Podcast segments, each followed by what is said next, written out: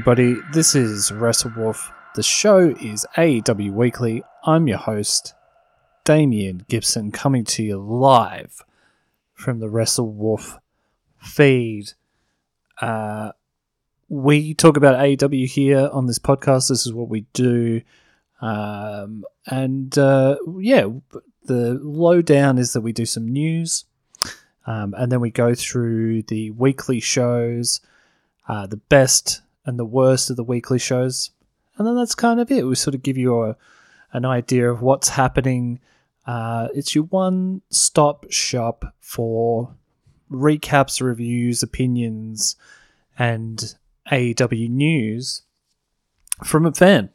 I'm an AEW fan, and it's going to be slightly biased. I like to say that from the top because a lot of people don't, and then are completely biased. So, um, yeah. Uh, let's get into it. News now. The big news that's happening basically today, as we speak, is uh, Edge. Uh, Adam Copeland, Edge, WWE superstar, uh, best friend of Christian Cage, has said that tonight, Friday night, the 18th of August 2023, will be his final match on his WWE contract. And there are rumors. I haven't seen rumors like this for someone coming to AEW uh, for a while. Uh, this used to happen, you know, it felt like the first couple of years of AEW, this was happening every second week where, uh, you know, we, a name would get thrown up and, and you would be like, no, there's no way they come, they come in AEW. And then they would appear three or four weeks later. The strong rumor is that Adam Copeland, Edge, will wrestle his last match for WWE tonight and then wrestle with Christian Cage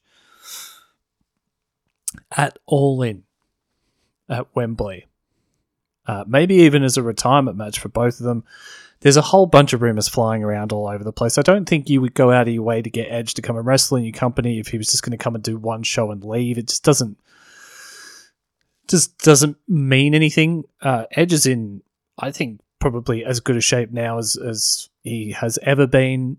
I, me personally, as a massive fan of Edge and Christian from back in the day, I, I think they're a hugely underrated tag team. Like hugely underrated. I think they were hugely funny. I think they're still they were a part of. I mean, they were in the Brood initially, which was a bit lame but kind of fun, and then going out on their own. I think they're a huge part of that. Like, um,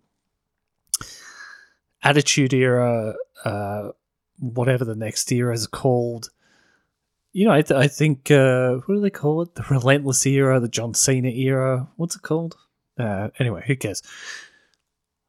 I, I, love them so much. I even watched all every episode of the Edge and Christian show on the WWE network.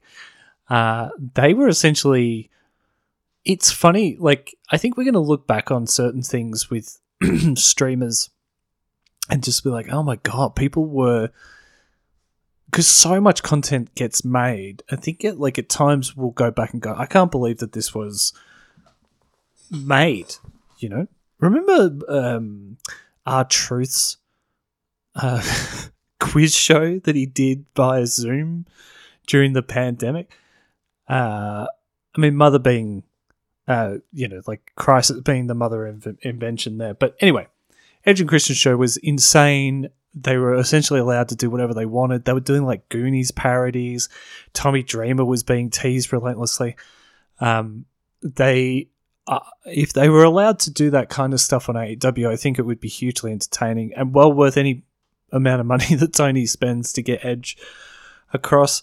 You know, Edge and Christian are legitimate best friends. There's a lot of talk about friendships in wrestling and who's friends with who and all that sort of thing. These guys have been friends since high school. Still best mates. Christian threw up a photo of them at um, uh, at a Maple Leafs game recently. I think it was only a few weeks ago. So, uh, you know they they talk all the time. They were doing it up until recently. They were doing a weekly podcast together. So it has not been confirmed, but as I say, the amount of talk about this uh, on social media is relentless. Um, and I haven't really seen this kind of talk uh, since like Bryan Danielson, CM Punk. It, it's it's very um, it's not just one or two people. It seems to be everybody, and it seems to be this fait accompli of like, oh well, Edge, Edge is going to wrestle his last match in WWE tonight, and he'll be in AEW next week. Which I don't know. There's usually non-compete clauses of 30, 60, 90 days. So I, you know, unless it's like their his retirement gift, you know, like they're not really using him anyway. Um, maybe his contract it could be one of those things where his contract is already run out and he's been doing sort of even more freelancer work for WWE recently. That that's been the case in, in the past. Um, but they're not using him anyway. So if he's superfluous to needs and he wants to come to AEW to wrestle with his best mate and have, you know, six, 12 months doing a sort of superannuation tour with Christian, fine, man. It's going to be fun you know. Uh, but anyway, I'm sure we'll hear a lot more about that. If it if it hasn't happened by this week's episode, then I'll come on and say, well, you know, I got swerve there, but um, yeah. Uh, the so uh, Hiromu Takahashi, who is the New Japan or the IWGP Super Junior uh, what's the name of that belt? It's the Super Junior Heavyweight. Yeah, Super Junior Heavyweight or Junior Heavyweight champion. Uh, he's been sort of the main dude in New Japan in that um, junior weight division. For, it feels like five years now. He's never really, um, he's never done anything for me. If, in fact, I would say the booking in New Japan at the moment is pretty atrocious. I'm seeing a lot of people talk about how great it is. I don't think it's very good at all. you got Naito winning the G1, uh, and it, it's the same people. Like it, I understand with strong style, it's a, a commitment to kayfabe and all that sort of thing, but there are people who have come and gone who are so much more thoroughly entertaining than sort of mainstays of the company. Uh, I just find it interesting that it's Takahashi, Tanahashi, Okada, uh, NATO, Naito. Like, uh, out of all the people, like, and the weird thing was that, like, you know, someone like a Master Wato who out of nowhere became a fan favorite during the Super Junior, uh, the Super Juniors uh, tournament, and came second to, uh, no, won it. Sorry, um, there's been no follow up to that. Like I understand it's like oh well Super Junior and blah blah, but when someone's as over as that, you'd think that they would get some sort of look in in the G1 tournament. Nah, nothing. Um, and then there's uh, Taiju, the the big giant guy who's come back for LIJ, um, who's in the same group as Naito. who like they they brought him back. Uh, I can't remember the name of the was it uh, Resurgence was the pay per view I think came back dominated. Was in a match with Sanada, just dominated him, and I was like, oh holy shit, this is the new. You know, he's like six two, six three, massive Japanese guy. This like smiling assassin, smiling psycho and they didn't do anything with him during the G1. Will Ospreay wrestled the tournament of his life. He gets knocked out by Naito in the semi-finals, and New Japan just seemed to get a free pass with this shit. Like there are people in the on that roster that you know Taiju was one, Master Wato was another one, uh, Evil, who they out of nowhere has sort of been this joke for like two years. And all of a sudden they push him in the G1. Uh, it just felt we it to me it felt like three years ago, like oh we're booking so we're pushing Naito and Evil again, even though there's people who have gone past them as far as popularity and interest is concerned.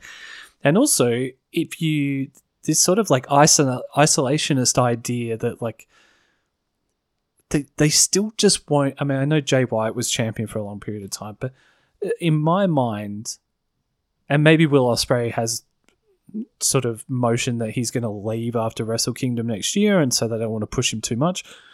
But uh, Will Ospreay winning the G1 is going to generate the most amount of um, dirt sheet activity for your promotion, and then they Naito wins, and no one cares. It's like you know, if a tree falls in a forest and no one hears it, has the tree really fallen? That that's what the result of that G one was like. Anyway, uh, Takahashi wants to wrestle in AEW, and you know there'll be some people who will be excited about that. And any cross promotional stuff between AEW and New Japan is always sick. It's always really interesting. It's always very cool. I just, for me personally, I suppose that Takahashi, out of all the people on the New Japan uh, roster, besides maybe Naito, this is the least interested that I would be. If they would, he's talking about defending the Super Junior Heavyweight title, uh, the Junior Heavyweight title on on AEW TV. That could be cool.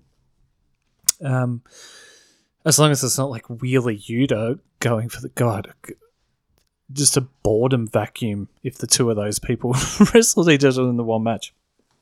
But yeah, it's cool and shows that like that AEW is still a legitimate option that people want to go and wrestle at, and outside of the American bubble, it's um, you know top Japanese wrestlers want to come along and, and wrestle in in AEW.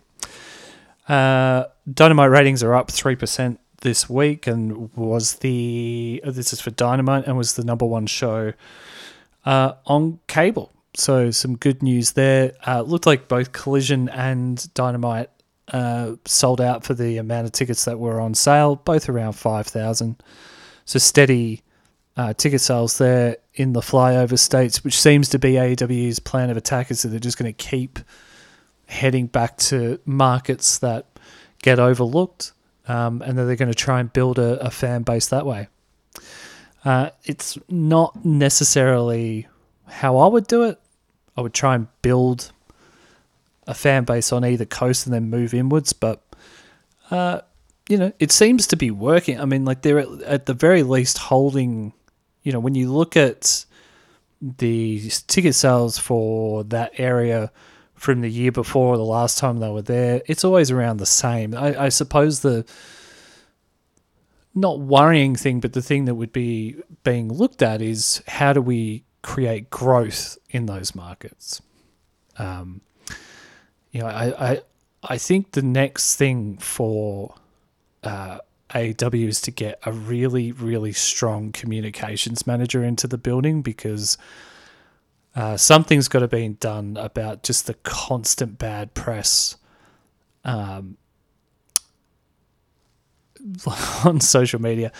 I won't bang on and on about it like I do every week because it's starting to become a little bit boring. And I want the podcast to be sort of a place of positivity for AEW, somewhere where you can come and, and not have to worry about that bullshit.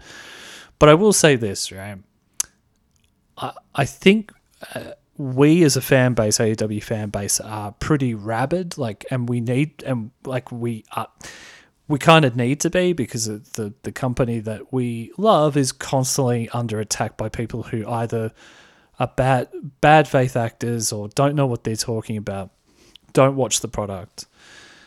Um, but I think what tends to happen is that when any, anybody raises any criticism towards AEW, I wouldn't say they get shouted down, but they do get a lot of feedback and then you can see that you know like the english youtube channels you can see that there is a resentment towards the aew fan base and so that just it becomes this perpetual cycle of like well i don't like aew so i'll go and look out for for bad stories. But again you know the stories that are running around this week come from they all come from the same places. It's either Bryan Alvarez reporting stuff from his mate the bucks as fact um, or uh, Cornette, Jim Cornette, just talking shit, and those you know opinions go out into the ether and people just repeat them. So my advice would be, and this is what I have done, is um, just try and follow as many pro AEW accounts as you can, and then you know, whether you're on Threads or Twitter or whatever or X, whatever the fuck it's called now, um, you can really start to build your own little community and just block out the the noise. It's uh, I've essentially anything to do with the WWE I've blocked. Uh, anything where I see bullshit, like all of the English YouTube channels, I've blocked and unfollowed. Um, you know, it, it is a shame. Uh, Sean Ross Sapp is essentially the only person left that I really pay any attention to who doesn't seem to have like a personal vested interest in reporting bullshit. Um, and is the only person who seems to do basic journalistic principles of like follow ups, you know, like apologies for getting things wrong, uh, you know, th- those kind of things. I don't see that anywhere. I don't see that on the Wrestling Observer. Yeah, remember when Bryan Alvarez said that CM Punk will never wrestle in AEW ever again? I mean, that that's the amount of veracity that you should be giving uh, these reports that come out, and then every single YouTube channel. Anyway, we all know what it is. There are so many positives at that, like, if you don't spend all your time on social media and just look at things objectively, that the card for All In, which isn't set yet, already is stupendous. Over 80,000 people are going to be at Wembley to watch it. By the time it happens, they would have broken the WWE record for a wrestling crowd. People can sit there and say it's a fluke, you know, like look, people who are pragmatic and this is someone that I disagree with quite a lot, but Eric Bischoff came out on social media today and said, uh, I wouldn't be having a go at Tony Khan when he's obviously about all in, when obviously his um, what he's doing is is working. You sit there on social media and go, oh, Tony Khan's bad, AEW's bad, All In's bad, but they've sold 81,000 tickets. You know? So just try and revel in that. You know, the, the shows are super fun at the moment. I think the wrestling, as always, is really good stories about people being banned from Collision and CM Punk having you know words with Jungle Boy, and it's always like you know the Jungle Boy CM Punk one this week was hilarious to me. That like.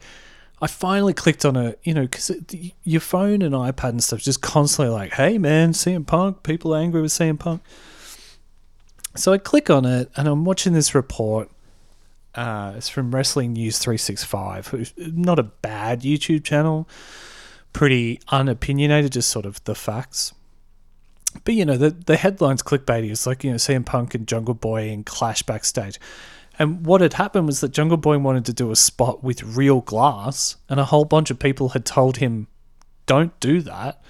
And then someone went off and got CM Punk to come and, you know, as a locker room leader, to come and talk to Jungle Boy about why that can't be done. He was one of many people who were telling Jungle Boy that this couldn't be done, and it was Jungle Boy who was having a temper tantrum about it. And that came from numerous sources, not just, you know, CM Punk sources.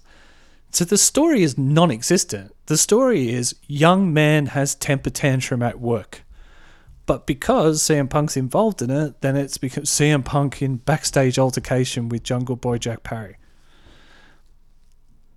This is not true. It's just not true. But the vast and they know, you know, they know that the vast majority of people aren't going to click on that video or they're not going to click on that article. They're just going to see the headline and go, "Oh, CM Punk's a problem," because what's the biggest selling point AEW has? CM Punk. So that needs to be attacked. Needs to be run out of the company. And if you think these things don't happen, either from the inside or the outside, you've just got to look at the story that appeared this week about Bret Hart, which was corroborated by The Rock, talking about how Shawn and Triple H went after The Rock when he first was starting to get pushed by Vince, like just bullied him. I mean, The Rock could handle it and obviously was fine. But this happens in in in wrestling, and you know they these are the guys. You know, Bret Hart's telling the story about Shawn and Hunter this week about how they were with with The Rock all those years ago, and like one, obviously a bad judge of talent, and two, why would they? What's changed? Surely, if they had the ability to go after people that they didn't like in another promotion, they would do that, right? Anyway, let's get into the best and worst of Collision and Dynamite this week. Um, Collision, I, I thought was really good. I, I, I found it difficult to find a bad um, part of the show. I did end up coming up with something, but let's go with the good first. I thought the CM Punk House of Black match was um, fantastic. Uh, it was always leading somewhere um, that wasn't just a straight match. And Samoa Joe choking out CM Punk to allow the House of Black to win that match. I, I liked all of that. You know, it's a little bit screwy finish, but it builds up the Punk and Joe match at All In, which is going to be a secret belter of a match, by the way. No one's really talking about that, but the more I sort of see this story, uh, they've got one more collision to really push it. They've got one or two, no, two more collisions to really push it.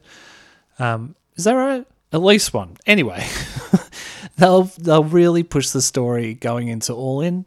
It'll be a great match, and then there is all the history as well. Like it, this sort of attitude of like I need to know all the story. I mean, I don't want to be too harsh because people can only talk from their own experience to a point, right? But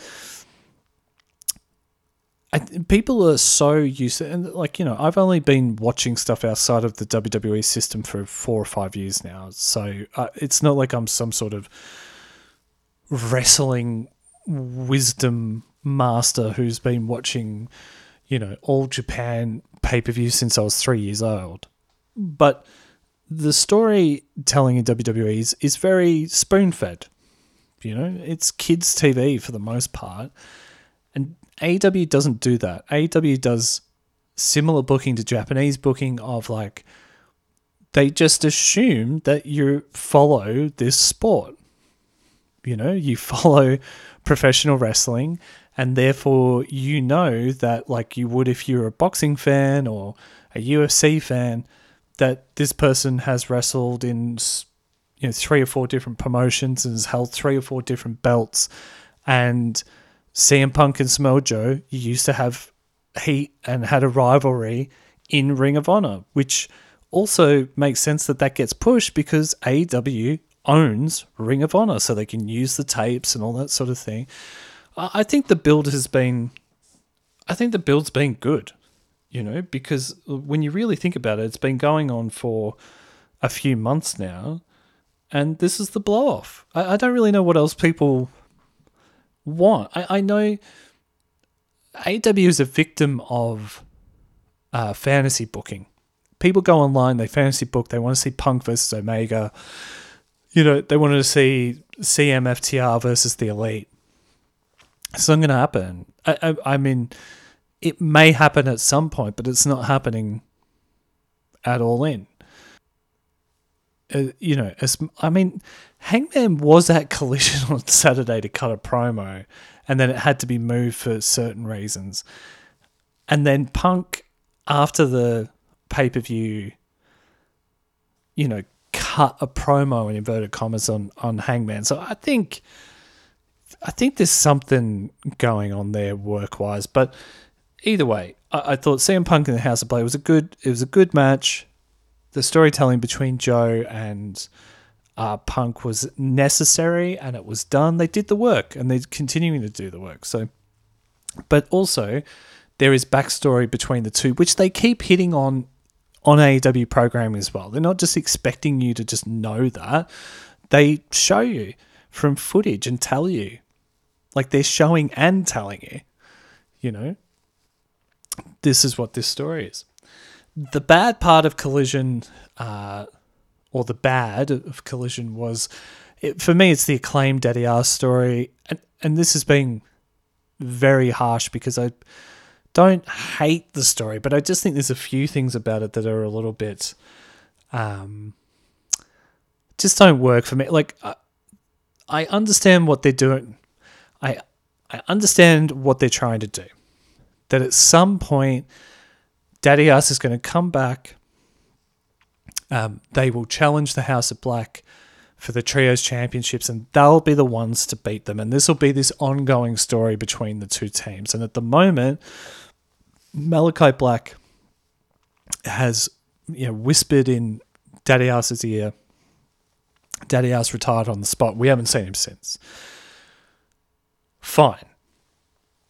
What I would say is that if you're going to have a character like Malachi Black, who is kind of the aid like is is AW's Undertaker, sort of, then you really need to commit.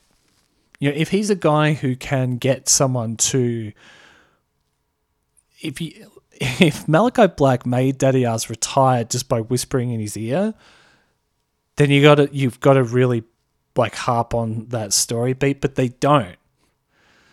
You know, they've they've insinuated it a couple of times. It's been like, oh, you know, they sh- they show it, but they don't say anything about it because there seems to be this like um, awkwardness around doing any sort of spooky booking because they don't want to get that backlash, which they would get anyway.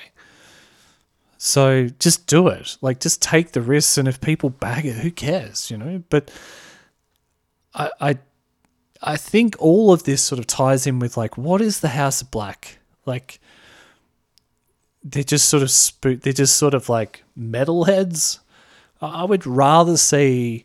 I would rather have one section of the AEW universe that is spooky and weird and does that kind of match where like you know, I understand it doesn't really link up with the way AEW presents themselves in a very Japanese sort of style, but um, or very kayfabe style. But fuck it, like just have some fun. People can suspend their disbelief to watch a wrestling match. They can suspend their disbelief that it's fucking Malachi Black's got superpowers where he can manipulate people into, you know, or at the very least, just say that Malachi Black is so manipulative that he got Daddy Ass at his worst, right? Which they probably will tell that story when he comes back, but at the moment, it's just sort of, to me, having Max Caster and and um, oh my god, I'm completely blanking. And Anthony Bowens uh, walk around with a pair of Daddy Ass's boots. Uh, it just looks dumb. I'd like to me. I think if you were flicking around the channels and you saw a team just walking around with a pair of boots, you're like, I don't care what that story is. It just looks dumb. The other thing as well is that the the acclaimed with Daddy Ass were white hot. Like, remember, up until that happened, like they were white hot. Um, so I just think when you've got something, you've done that with MJF and Adam Cole. You've obviously called an audible to keep that um, duo together for as long as possible because it's making money and people are really loving it. I, why you wouldn't be doing the same thing with the acclaimed, I don't know. In fact, I would just have them beat the House of Black and then have them go back and forth for six, 12 months. Trade the titles. If they're being traded between two teams, then it raises both teams because one team can beat the other on any given night. Um, you've built up the House of Black for long enough now that they're not going to get hurt if they get beaten by the acclaimed. Right. But anyway, this is all part of the story. And, and like I said, this isn't a huge bad for me. Um, it, it's just, I don't know. There's a few. I would just double down on the Malachi Black spookiness, and I would get Daddy Ass back into AEW as quickly as possible, quickly as possible, because the, the acclaimed without him now. When he first started with them, I was I didn't like it, and now I can't imagine the acclaim without him. And the other thing as well is the acclaimed aren't really doing anything. They're obviously just treading water until he comes back. So let's just push this storyline uh, along a little bit. It's been going for a few weeks now. Let's have him come back and get this story back on the road. Uh, Dynamite, weird episode of Dynamite. One of the more weird episodes of Dynamite I've seen. The vibe was weird. it was all over the place. We had the Don Callis Jericho promo. We had the Texas Chainsaw Massacre match. We had Will Ospreay appear. We had uh, the weird sort of six minute uh, Young Bucks match at the end of Dynamite with uh, FTR coming out for the save. We had Eddie Kingston reappear. Like a lot of a lot of big things happened. Um, but yeah, it was kind of all over the place. But let's get into it. The the good for me was the was Will Ospreay showing back up in uh, in AEW, and I've seen a lot of criticism about this match. Again, it's because people have fantasy booked and just assumed that Ospreay versus Omega was going to happen at All In. It was never going to happen. That story's been happening in New Japan for a year and a half, two years. They were never going to have the blow off match. Yes, they had the second match in AEW. That was a gift. The blow off match for this New Japan story has always was always going to be at Wrestle Kingdom next year. Always. Always. So, yeah, like what I do like about this match is that this was this storyline has been set up since Forbidden Door. Remember, like a couple of weeks leading into Forbidden Door, Don Callis was getting in Will Ospreay's ear and all that sort of stuff. This story has been going on for eight, nine weeks. And people are talking about, like, oh, it's not a long term story and blah, blah, blah. Get the fuck out of here. And now you've got a week and a half of Jericho. You, you just get Jericho to talk absolute shit to Ospreay. You get both of them to cut a fantastic promo. And Jericho, and I'm sure Callis has been involved in this as well, would have sold it to Will Ospreay of like, imagine, because Ospreay will win. That's the other thing as well. Jericho once again will take the L and put over the young guy for the benefit of wrestling and for the benefit of AEW. Because Will Ospreay will win in London in front of his home crowd, in front of 81,000 people, against the greatest of all time. So that's why that match is happening, you fucking morons. Not you guys who are listening, I mean people out on social media. Why is Jericho wrestling Will Ospreay? That's why. That's why. Omega was never going to happen. Ospreay Omega was never going to happen in AEW, the blow off. This is the next best thing. And also, you want ungrateful bastards, it's Chris Jericho versus Will Ospreay. It's going to be. Ospreay's going to bump his ass off to make this match look stupendous, and then he's going to beat Chris Jericho. And it's going to be mega. It's going to be mega. Uh, the bad was the Texas Chainsaw Death Match. but look, these kind of matches, when uh, me and Sir Matthew Kayfabe used to go back and look at WCW, it's in the, um, you know, it's in the safe. If you want to go back and listen to old episodes of it on our feed, you can do that. And the stuff that is still fun to watch now, and what made WCW fun at the time was weird stuff like this. And I, I, find it hilarious that people sort of like throw this critical nose up in the air and go, oh, God, oh, movie tie in and it's a dumb match and who's Leatherface? Dude, it was a fun, dumb match. Everybody who was involved in it was on board. They got $100,000 from the game developer for promoting it, and that money was put straight into a fund to help Maui residents from the, the wildfires. So who who loses here? Nobody. Nobody. You know, like uh, I love Bryan Danielson and Bret Hart as much as the next guy, but I also want to see some entertainment in my wrestling. I know it's a horrible word to use, but I do want to see some interesting dumb stuff. And I'd rather AEW swing for the fences on every pitch and strike out occasionally than to just play it safe and, and go for a runner to, to first, you know, like on, on every match. It's it's the swings that they miss that makes the ones that they connect so great. That's what makes AEW fun. You know, and people will talk about that until the end of time. Remember that dynamite where Leatherface came out with a chainsaw and swung it around at Jeff Jarrett's wife? I mean, that sentence in itself is insane to say. insane, but it was fun, right? Anyway, um, I am going to leave it there. I just want to quickly thank all the new listeners who are getting on board. Um, it seems like this new sort of ranty style is uh, hitting home with with people, and I do really appreciate that because I know for me personally, for a long time, I was looking to listen to other AEW podcasts where anybody spoke honestly about AEW and what was happening from a fan's perspective, and it doesn't exist. So I really appreciate you guys supporting me. Um, making podcasts is hard. It's a lot harder than you would think, and doing it on your own um, can be a lot of work. And so when I see that people are listening to it and enjoy it, that's all the payment that I need. Uh, it, it, makes it all worthwhile. So I really appreciate it, guys. Thank you so much. If you can tell your friends about it, if you've got an AEW friend who is uh, looking for a podcast or you know wants some confirmation or affirmation about they're watching the right promotion and that they're not insane, even though social media keeps telling them that they are for liking AEW, come here. This is a safe space. You can listen to me talk about how great and bad sometimes AEW is, and we can enjoy this ride together. Uh, all right, well, until next week, guys, enjoy your all elite wrestling, and uh, I will talk to you really soon.